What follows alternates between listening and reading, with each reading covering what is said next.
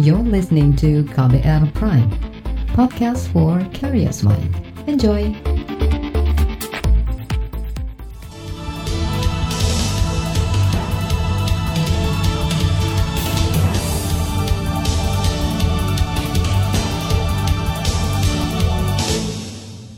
Selamat pagi saudara, kembali kami menjumpai Anda melalui program Buletin Pagi KBR edisi Rabu 3 Juni 2020 bersama saya, Reski Mesanto. Kami telah menyiapkan sejumlah informasi terkini, di antaranya pemerintah didesak kaji ulang rencana pembukaan sekolah di tengah pandemi, KPK tangkap bekas sekretaris MA Nur Hadi dan Rumah Sakit Hasan Sadikin Bandung mulai layani pasien non-COVID-19. Saudara, inilah Buletin Pagi selengkapnya. Terbaru di Buletin Pagi. Kementerian Pendidikan dan Kebudayaan atau Kemendikbud berencana menggelar kembali kegiatan belajar mengajar di sekolah pada Juli mendatang, bertepatan dengan dimulainya tahun ajaran baru. Pelaksana tugas Direktur Jenderal Pendidikan Anak Usia Dini dan Pendidikan Dasar Menengah, Hamid Muhammad mengatakan, aktivitas belajar mengajar di sekolah akan menyesuaikan dengan zona keamanan wilayah masing-masing dari pandemi COVID-19. Jadi itu memang kalender pendidikan kita Terus setiap tahun memang dimulai minggu ketiga Juli dan berakhir akhir Juni. Itu sudah jelas bahwa kita tidak memundurkan kalender pendidikan itu ke Januari. Kenapa tidak memundurkan? Karena kalau dimundurkan itu ada beberapa konsekuensi yang harus kita sinkronkan. Itu tadi pelaksana tugas Direktur Jenderal Pendidikan Anak Usia Dini dan Pendidikan Dasar Menengah Hamid Muhammad.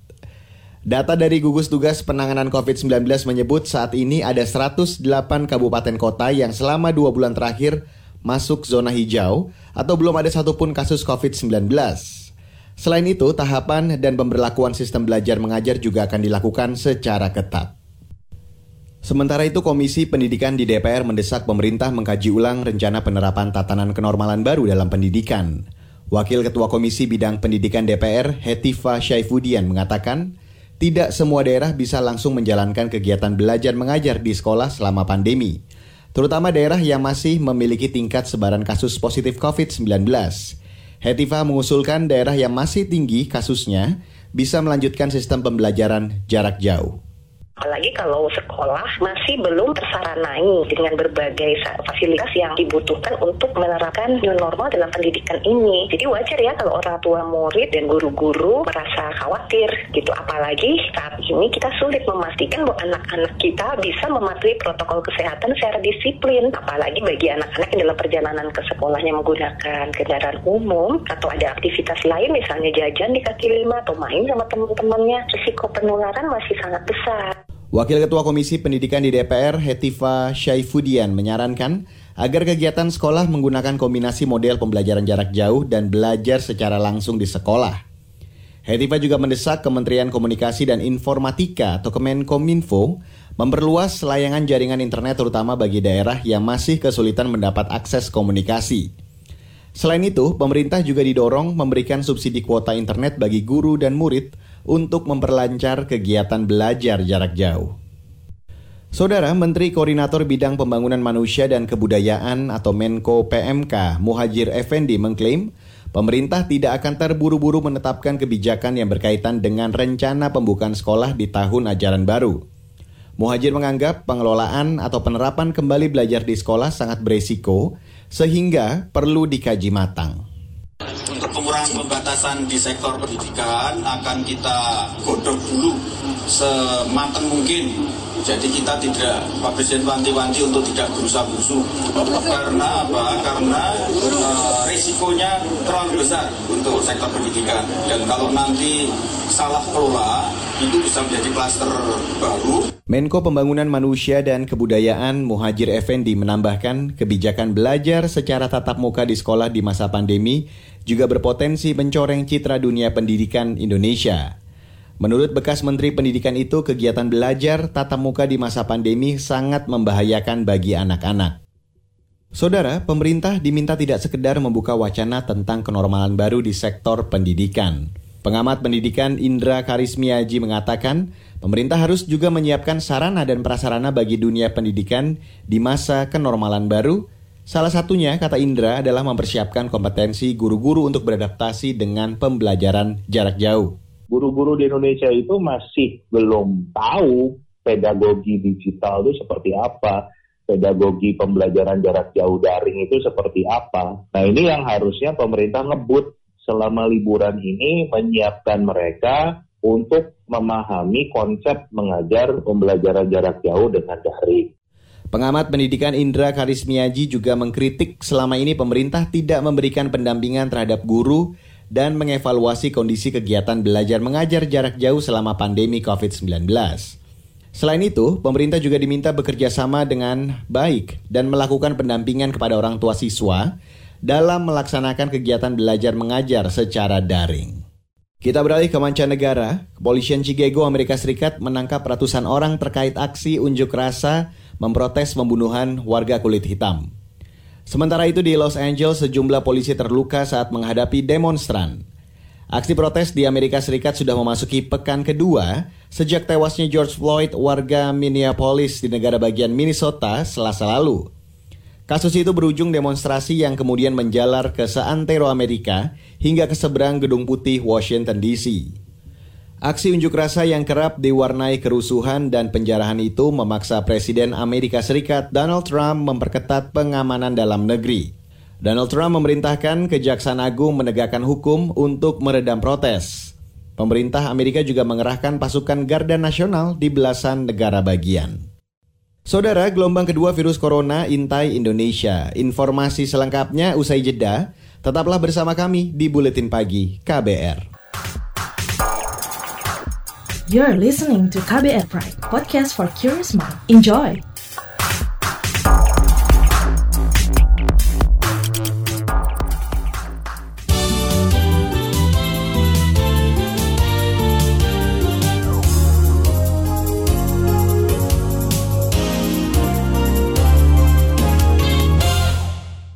Kasus penyebaran kasus positif COVID-19 di Indonesia masih tinggi, terutama di Jawa Timur dan Papua. Juru bicara pemerintah untuk penanganan COVID-19 Ahmad Yuryanto mengatakan, hingga Senin kemarin ada penambahan kasus positif sebanyak 609 orang. Dengan demikian, hingga saat ini jumlah pasien positif terpapar COVID-19 mencapai 27.549 orang. Total yang kita periksa sampai dengan saat ini adalah 342.466 spesimen, baik dengan real-time PCR maupun dengan tes cepat molekuler. Hasil pemeriksaannya kita dapatkan bahwa konfirmasi COVID-19 positif sebanyak 609 orang, totalnya menjadi 27.549 orang. Juru bicara pemerintah untuk penanganan COVID-19 Ahmad Yuryanto menyebutkan Peningkatan kasus terjadi di Jawa Timur mencapai 203 kasus. Kemudian peningkatan juga terjadi di Papua sebanyak 94 kasus dibanding hari kemarin. Sementara di DKI Jakarta yang juga zona epicentrum penyebaran virus terjadi penurunan. Provinsi lainnya yang juga mengalami penurunan yakni Sulawesi Selatan dan Sumatera Selatan.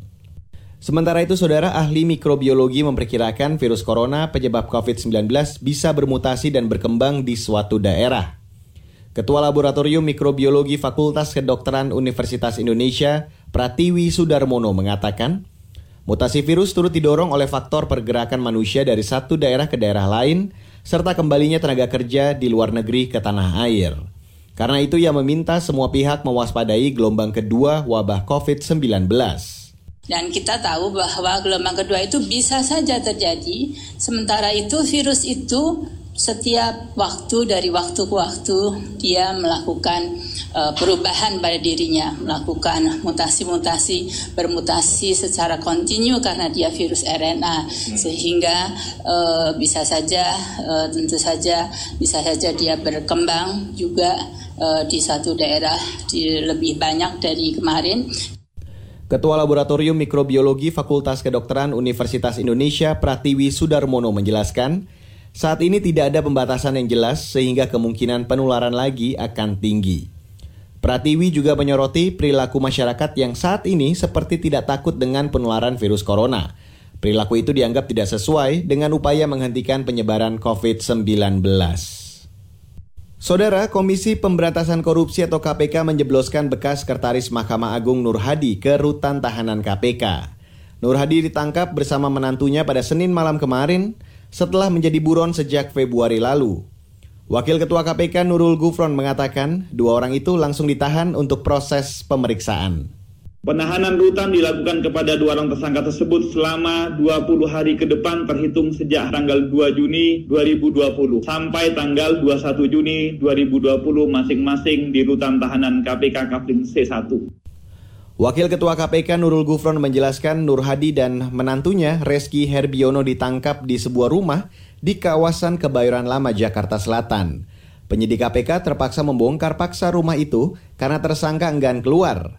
Keduanya diduga menerima suap pengurusan perkara di MA 2011-2016 sekitar 46 miliar rupiah.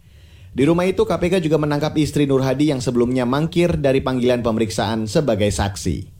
Kita beralih ke informasi ekonomi. Badan Kebijakan Fiskal di Kementerian Keuangan memperkirakan angka kerugian akibat pandemi COVID-19 di Indonesia mencapai 320 triliun rupiah.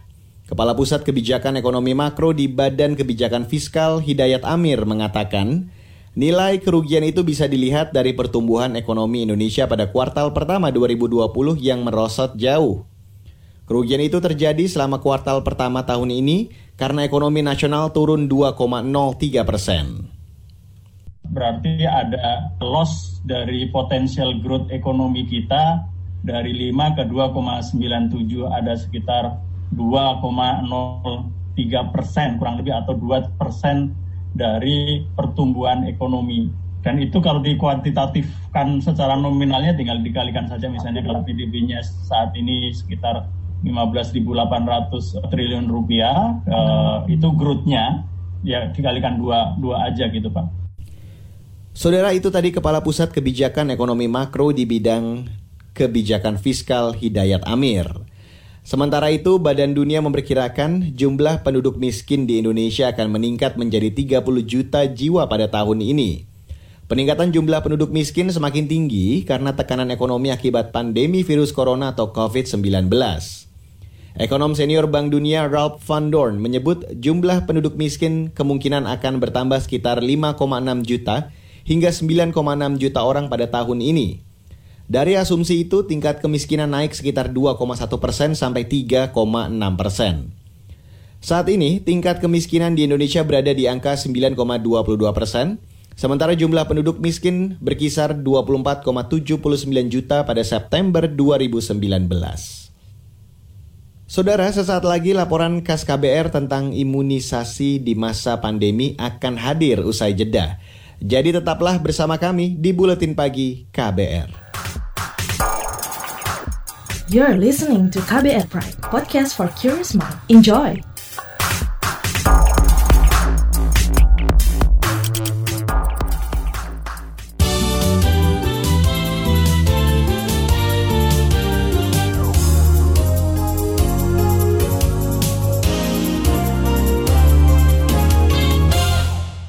Dan sekarang saatnya kita menyimak laporan KAS KBR. Saudara, pemenuhan hak anak atas kesehatan terganggu selama pandemi COVID-19. Tak sedikit orang tua yang ragu mendatangi fasilitas kesehatan untuk imunisasi anaknya. Padahal pemberian vaksin dasar maupun lanjutan sangat penting bagi tumbuh kembang anak. Berikut laporan yang disusun jurnalis KBR Valda Kustarini. Fatmawati Aprilianti terpaksa menunda imunisasi anaknya yang masih bayi lantaran situasi pandemi COVID-19. Fatma enggan ke rumah sakit karena khawatir ia dan bayinya terpapar virus corona. Padahal, pemberian vaksin DPT sudah dijadwalkan sejak Maret lalu. Vaksin ini sangat penting untuk mencegah penyakit difteri, pertusis atau batuk rejan, dan tetanus. Jadwalnya kan kemarin nanya ke dokternya, harusnya kan bulan Maret itu usia Zen 18 bulan.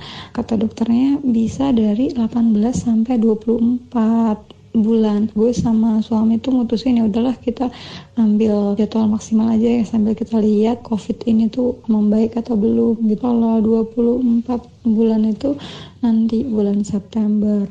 Kendala lain Putra Fatma juga belum terbiasa dengan aturan protokol kesehatan ketika berada di luar rumah ya banyak deh kekhawatiran ibu-ibu yang ngeri aja gitu kalau misalnya pas lagi kita di rumah sakit terus Zen buka masker atau enggak Zen megang apa sesuatu yang itu sudah terkontaminasi COVID. Fatma menyadari imunisasi tidak bisa ditunda terlalu lama. Ibu rumah tangga ini ingin vaksinasi dilakukan selambatnya Juli mendatang.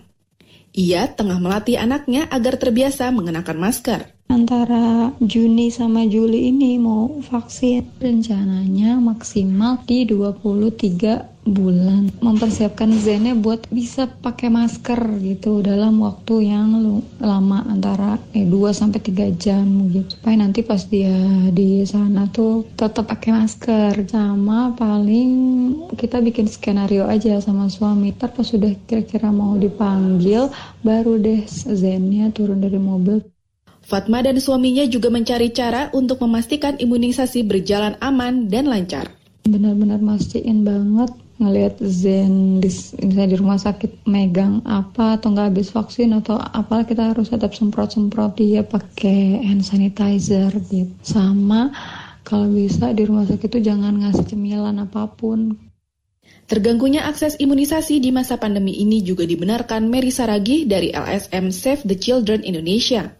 Hal ini dikarenakan banyak posyandu yang tutup. Bayi di bawah 2 tahun itu ada 14 juta ya. Jadi mereka ini yang masih dalam uh, umur-umur mendapatkan imunisasi ini sudah tidak mendapatkan imunisasi mungkin sama dua bulan ini gitu. Artinya apa? Bahwa anak-anak kita ini akan beresiko ya terhadap penyakit-penyakit infeksi yang sebenarnya bisa dicegah dengan imunisasi. Misalnya seperti campak, pneumonia, polio. Selain imunisasi, Posyandu juga memberi fasilitas makanan tambahan bagi anak. Sejak di stop, banyak anak yang terancam kekurangan asupan gizi. Terlebih masa pandemi membuat keluarga kehilangan penghasilan. 75% itu mengurangi, Mbak, mengurangi porsi makan dan juga frekuensi makan. Nah, artinya asupan gizi dari anak-anak kita, khususnya balita yang rentan sekali untuk mengalami kurang gizi itu akan sangat berkurang ya, sehingga membuat mereka lebih rentan untuk mengalami gizi buruk ataupun mungkin stunting. Sementara itu, pemerintah menekankan imunisasi anak harus tetap berjalan meski dalam situasi pandemi. Namun, metodenya harus diubah untuk mencegah penyebaran wabah. Juru bicara pemerintah untuk penanganan COVID-19, Ahmad Yuryanto. Tentunya kita tidak bisa lagi menjalankan imunisasi dengan pola-pola yang lama. Datang bersama-sama, berkerumun, harus ada mekanisme yang kita robah. Inilah yang dibutuhkan inovasi dari semua pihak. Imunisasi tetap jalan karena semua ibu pasti akan memiliki kartu atau buku monitoring tentang imunisasi. Mintakan imunisasi ini dijadwalkan, buat janji sehingga tidak perlu lagi imunisasi datang berkelompok dalam satu tempat. Akhir Maret lalu, Kementerian Kesehatan telah menerbitkan surat edaran tentang layanan imunisasi di masa pembatasan sosial. Fasilitas kesehatan yang melayani imunisasi harus memenuhi protokol kesehatan. Di Jakarta, sudah ada puskesmas yang diklaim memenuhi protokol yang ditetapkan pemerintah. Ketua Ikatan Dokter Anak Indonesia DKI Jakarta, Rini Sekartini mengimbau agar imunisasi dilakukan tepat waktu. Ia juga menyarankan orang tua aktif memproteksi diri dan anaknya saat berada di fasilitas kesehatan. Terutama imunisasi dasar sampai 2 tahun pertama itu harus jalan. Kalau saya sesuai jadwal imunisasi lebih baik. Tapi jangan ditunda karena kalau ditunda akhir bisa nantinya terjadi wabah ya kalau semua orang tua menunda anaknya untuk imunisasi. Begitu ada kasus bisa menjadi wabah karena mereka tidak terlindungi. Demikian laporan khas KBR, saya Valda Kustarini. Saudara, informasi daerah akan kami sajikan sesaat lagi usai jeda, jadi tetaplah bersama kami di Buletin Pagi KBR. You're listening to KBR Pride, podcast for curious mind. Enjoy!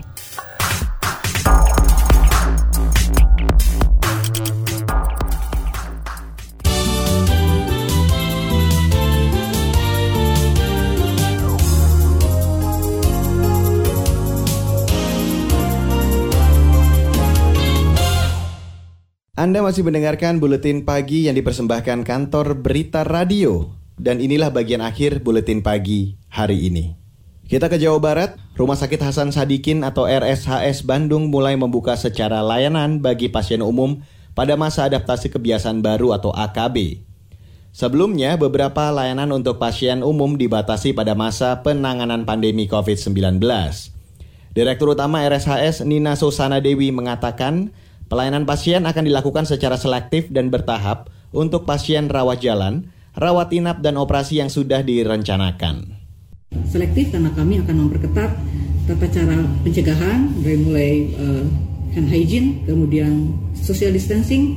Untuk rawat jalan, kami lakukan pembatasan pendamping hanya satu orang keluarga, kemudian dilakukan screening. Apabila terdapat gejala yang lebih dari 37 derajat, 37,5 derajat Celcius akan kami belokkan ke ruang infeksi khusus dan sebagainya. Juga untuk rawat inap, pasien yang akan dirawat inap akan kami lakukan screening dengan biaya dari rumah sakit Nina menuturkan pemeriksaan selektif serupa berlaku juga untuk penunggu pasien di pelayanan rawat jalan dan bagi pasien yang hendak dilakukan operasi yang telah direncanakan.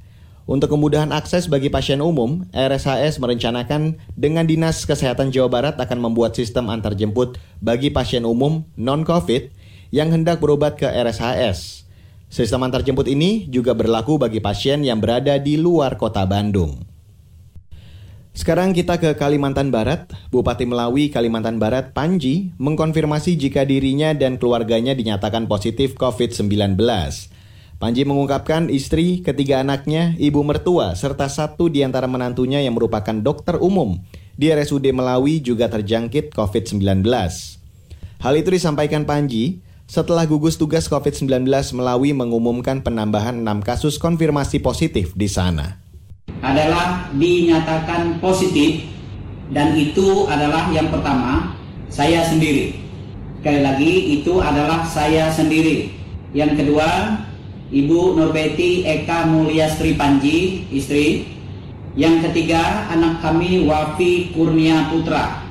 Yang keempat anak kami Dimas Normansah yang adalah juga suami dari Dr. Dewi.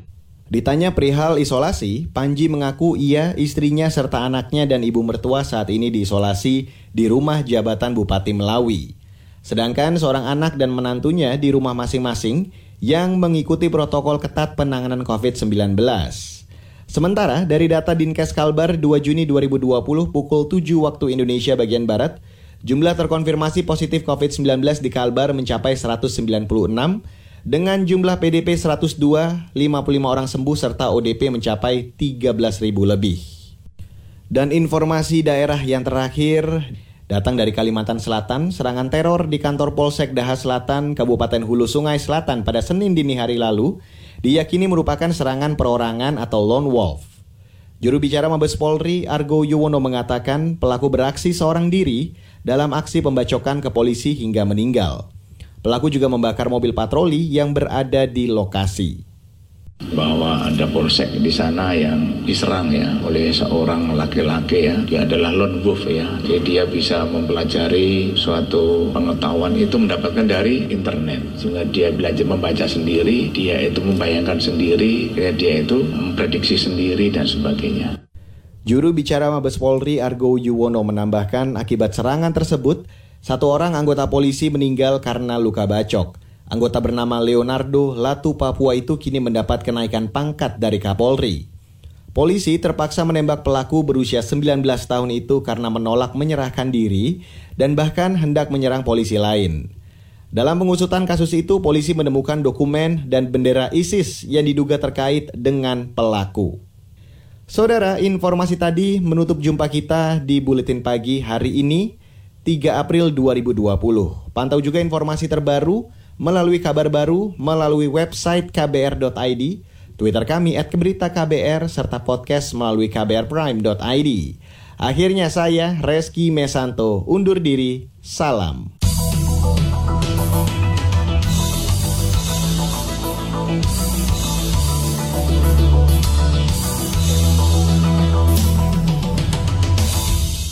KBR Prime, cara asik mendengar berita.